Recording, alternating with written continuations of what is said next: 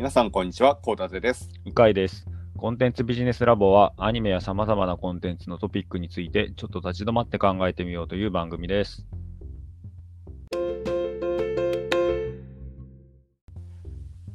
さて、今回のトピックなんですが、アニメ作品の芸能人の声優起用について、ことあるごとに悪い意味で話題になったりしてますよね。で、良い面と悪い面ともにあると思うんですけど、向井さん、どう考えてますか？まあ、語りづらいですよね。立場が立場なんで。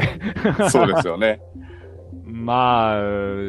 結論から先に言うと、ケースバイケースですよ。ああの、良い面も悪い面も、まあ、あ、はい。芸能人使ったからとか使わなかったからって言って、全部が全部いい面でもないし、うん。良い面も悪い面も両方のパターンであって、うん。で、それがそれぞれのケース、まあ、作品の内容だけじゃなくて、周囲の環境、人気とか、これまで積み上げてきたものとか、いろんなはい前提条件があって、それによって、えープラスマイナスがあって、足し算引き算してった時に、どっちがいいかっていうのを最終的に決めるっていうだけの話ですよね。うんあの、良い面はなんとなくわかるんですよ。プはい。ロモーション、プロプロモーションになって、はいはい。メディアがね、いっぱい取り上げてくれるとかっていう感じなんですが、悪い面だと、まあ、例えば、まあ、声優さんほどね、その、実力がないっていうか、声の演技について、そういったところもあるかなと思うんですけど、他に何かありますかね？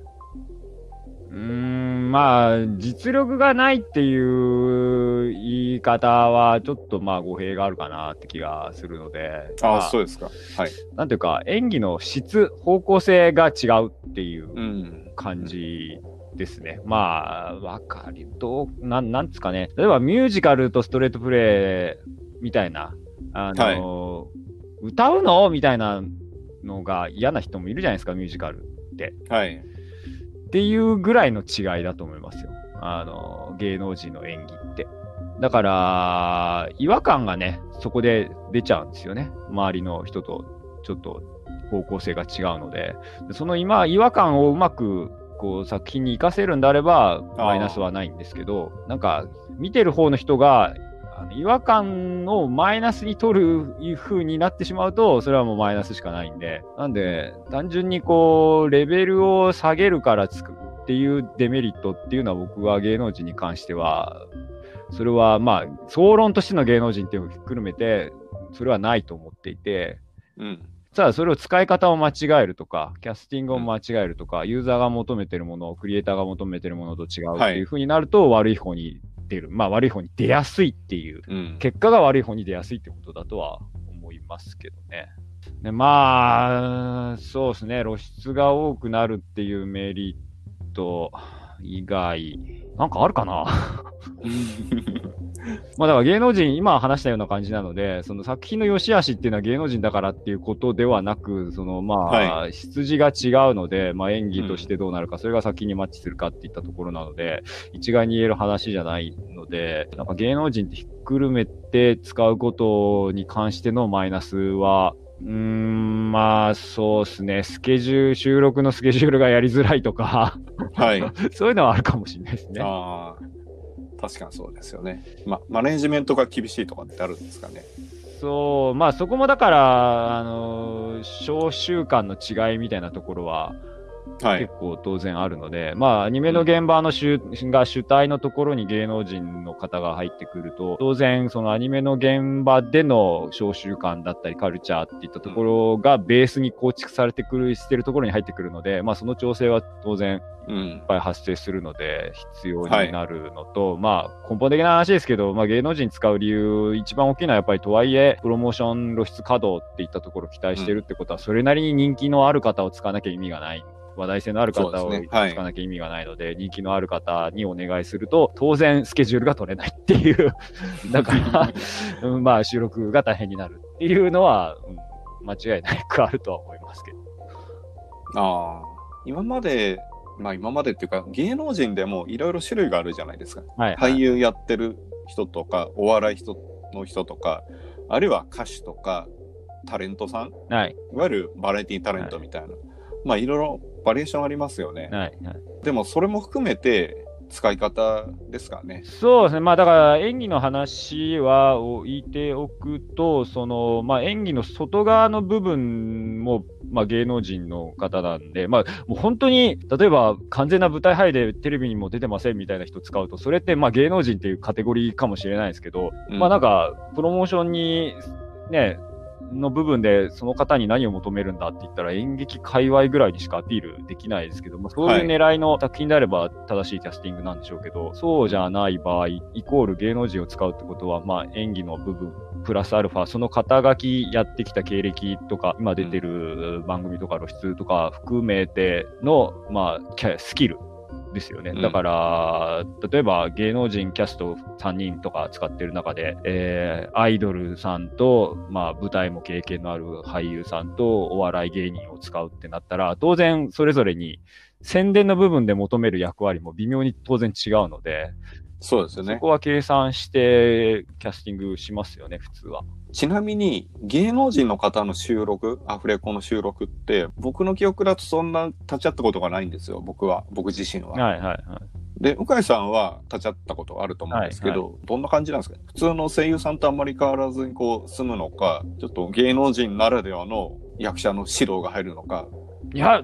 基本的には同じだと思いますけどね。あの、監督がまず入ってキャラクターの、まあもちろん台本読んできてるんですけど、まあキャラクターの説明して、うん。でうん、で、リハ一回取って、まあテスト一回取って、その後本ちゃん取ってとかって言ってやっていくだけで、まあまあその中で個別に、まあ、もっとこうしてほしいとかみたいな別に声優さんでも普通の、まあプロパンテさんそうですよ。それは。特には、うん、ないとは思いますけど、僕もちょっとシリーズでずっと芸能人の方出ずっぱりって案件は関わったことはないんで、わからないですけど、まあスケジュールが別撮りになることが多いとか、そういうことはあるんじゃないかって気がしますけどね。ああ、確かにそうですよね。で掛け合いでやった方がやっぱりやりやすいんですかね。それは声優さんもね、うん言いますからね、プロパンの声優さんでも、はいまあ最近コロナなんでなかなか人数制限して撮ってるみたいなんで、あれでしょうけど、やっぱり掛け合いで変わってくる部分は結構ありますからね。それは。まああと、特に芸能人の方とかはね、画面を見てボールドに合わせて喋るみたいなことよりかは、相手と喋る、演技するっていったことの方が慣れてるでしょうから、うん。抜きでやるよりかは、ね、一緒にやった方が、まあ、こう、心理的な負担も小さいんじゃないかなって気がしますけど。そうですよね。そういえばジブリ作品って結構芸能人というか、非声優さんを、ね、起用すること多いですよね。そうですね。まあジブリ作品、あの、って言ってもあれですよ、あの、宮崎さんのね。はいはい。あれって声優、あ、ちょっと言い方難しいですけど、声優演技が嫌だっていうことなんですかね。なんかそういう言い方をしてると、うまあに、インタビューとかなんかで、記事とかでは見たというか、そう、もう直接僕も一時情報源に当たってないんで、うんあれですけど、まあそういうことを書いてあったよみたいなことを言う二次情報はよく見かけるんで、はいそうなのかなって気はするんですけど、なん、なんていうんですかね、これ完全に想像ですよ。僕個人の想像ですけど、宮崎さん、宮崎監督の作品ってオリジナルなので、はい。えーで、まあ、ジャンルとしても、こう、深夜アニメとか、まあ、ライトノベルとか、まあ、なんとなく皆さんが一括りにしてる共通イメージみたいな、ジャンまあ、作品の方向性としての共通イメージみたいなものがない作品だと思うんですよ。宮崎さんっていう作品なので。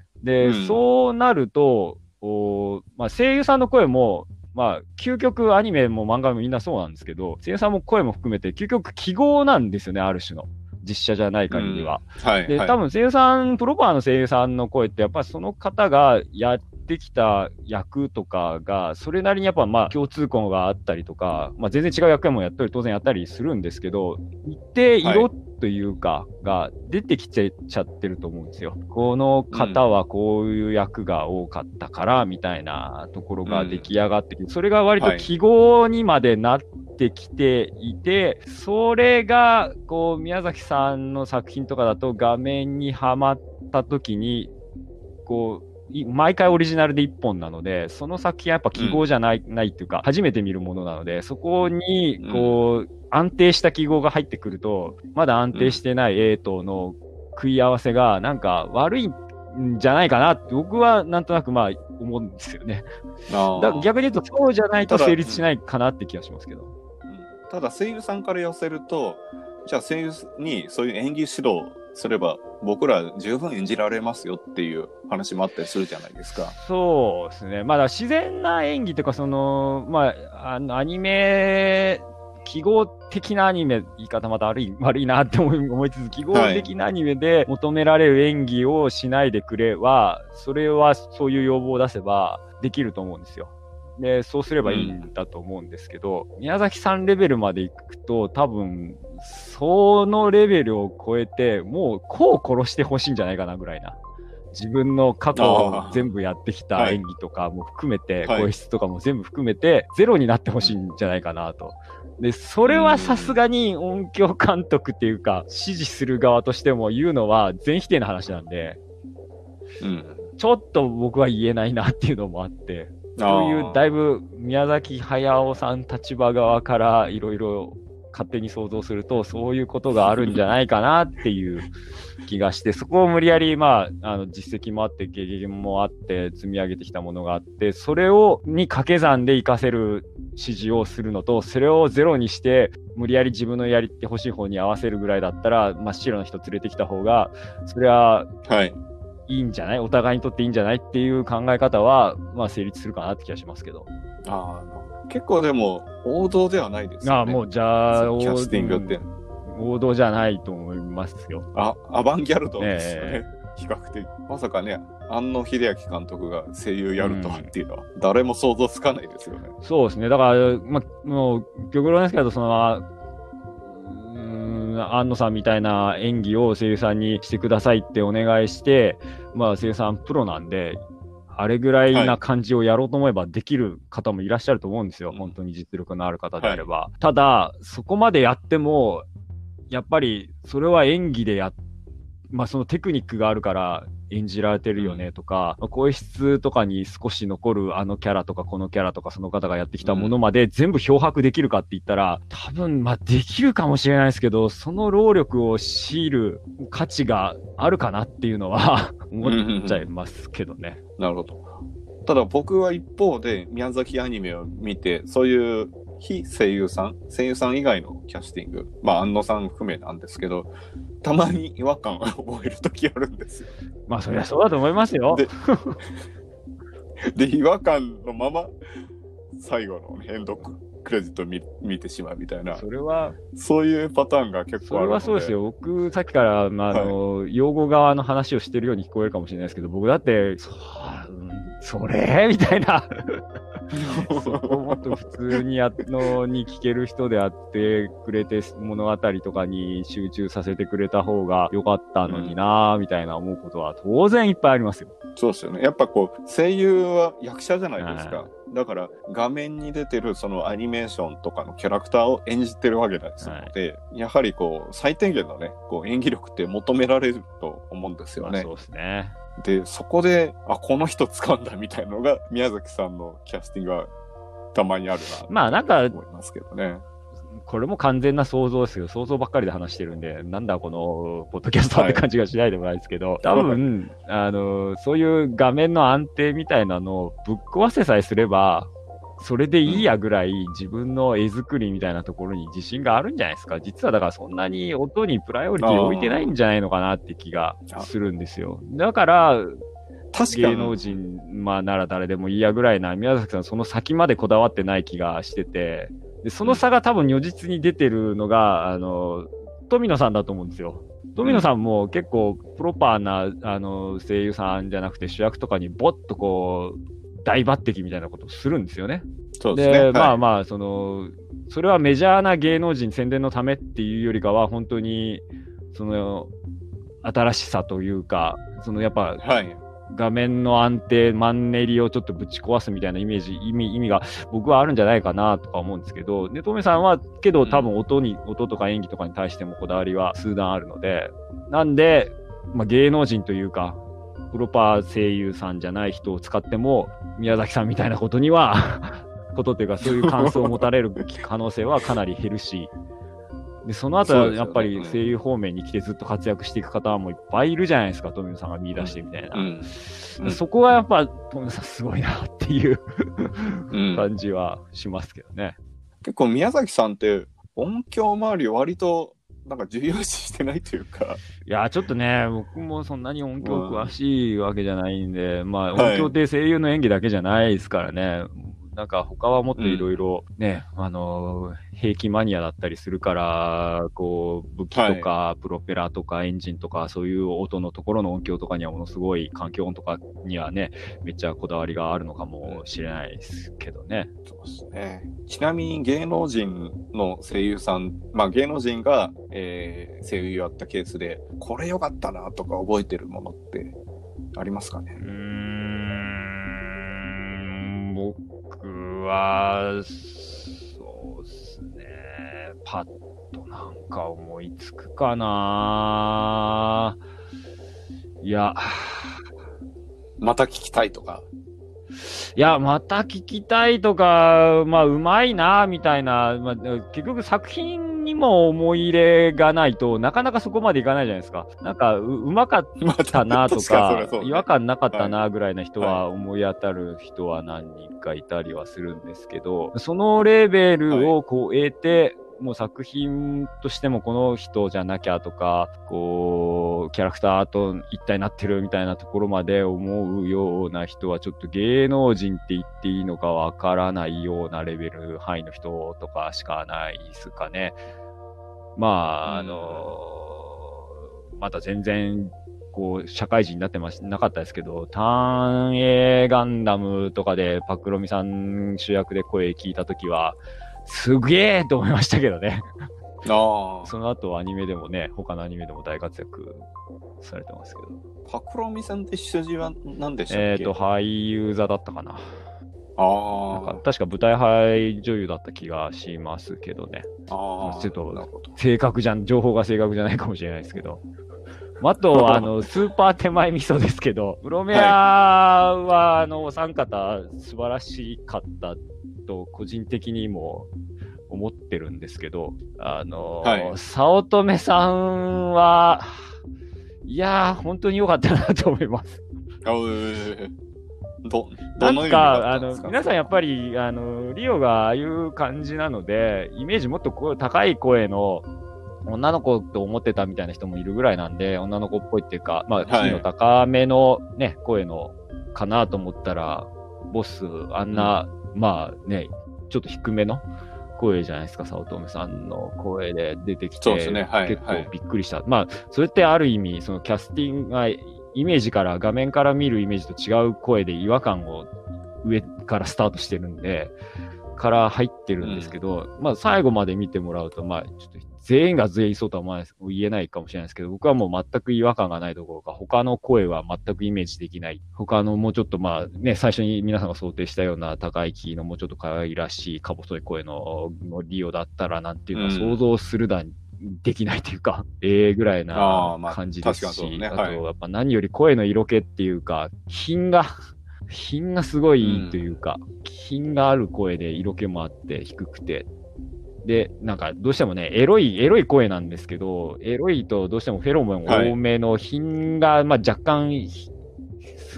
低い感じのエロい声みたいな感じなんですけど、そういうのがなく本当に素敵な 感じだったので、とめさんは、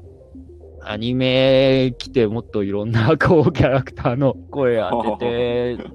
たら面白いなぁ、みたいなことは、あの、アフレコ直後ぐらいからずっと言ってましたね。なるほど。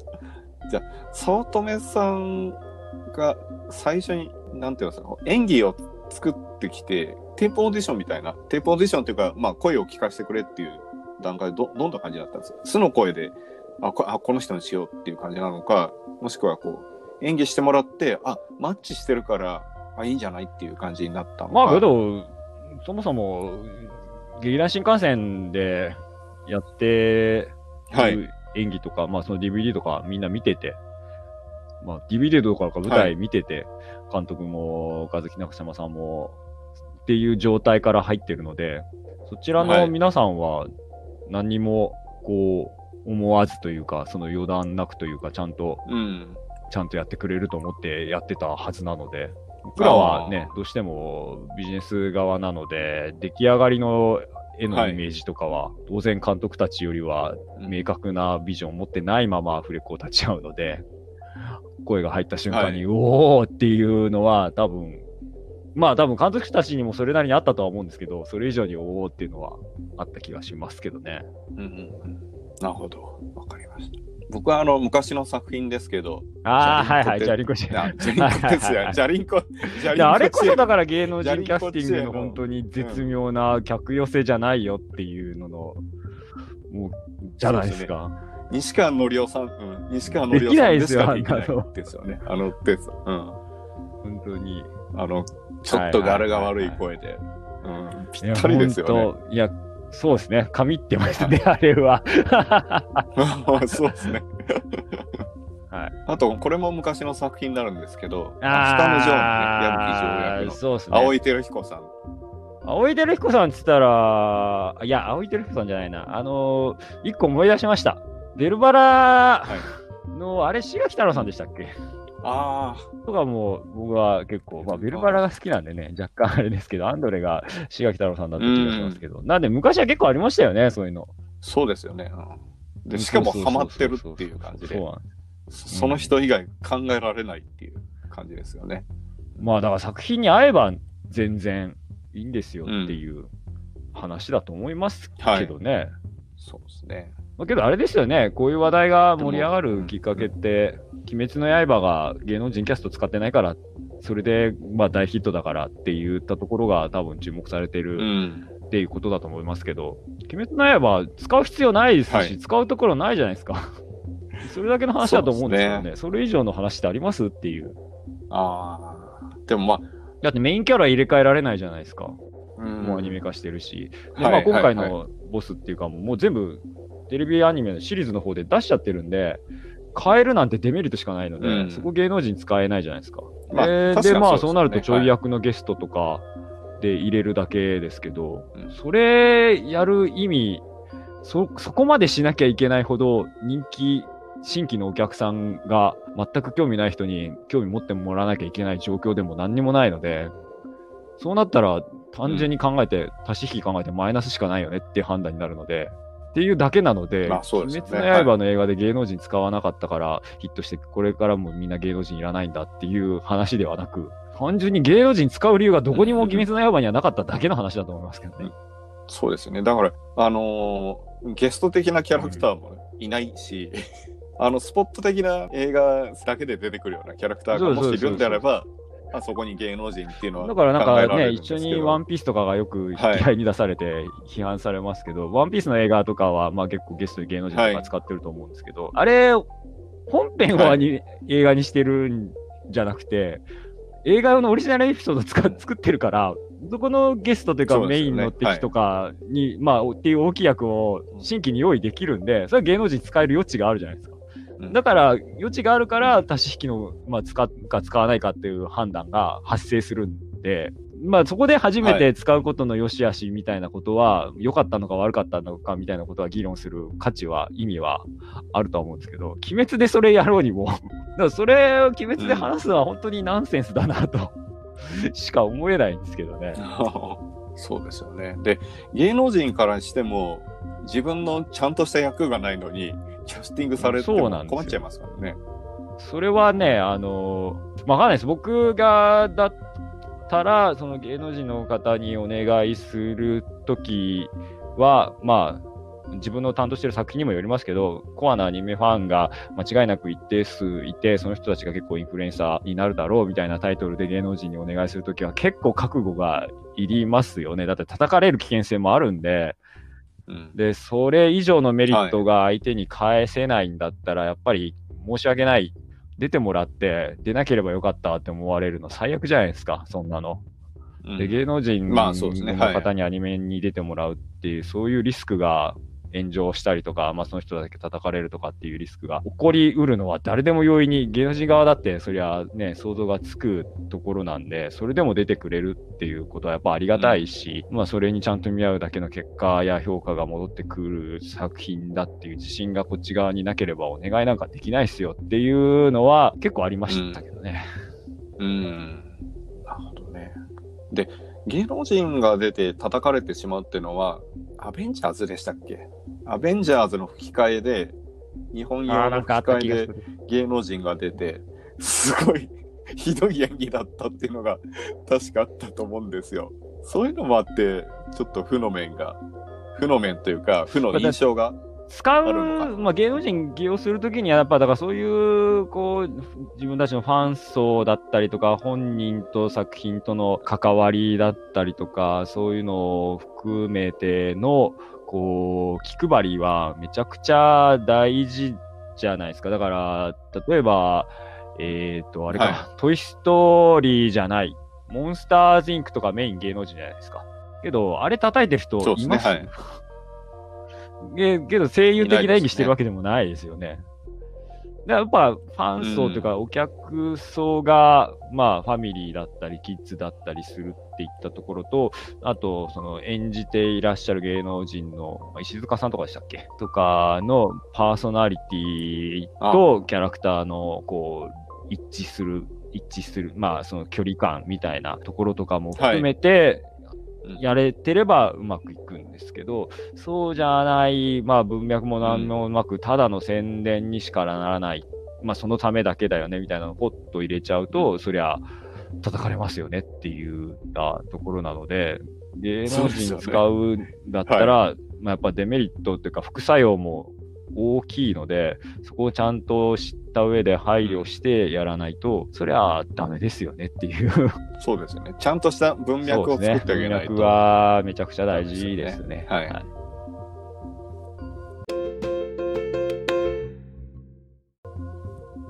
というところで今回は芸能人の声優起用についてトークをしました。ではまた次回お会いしましょう。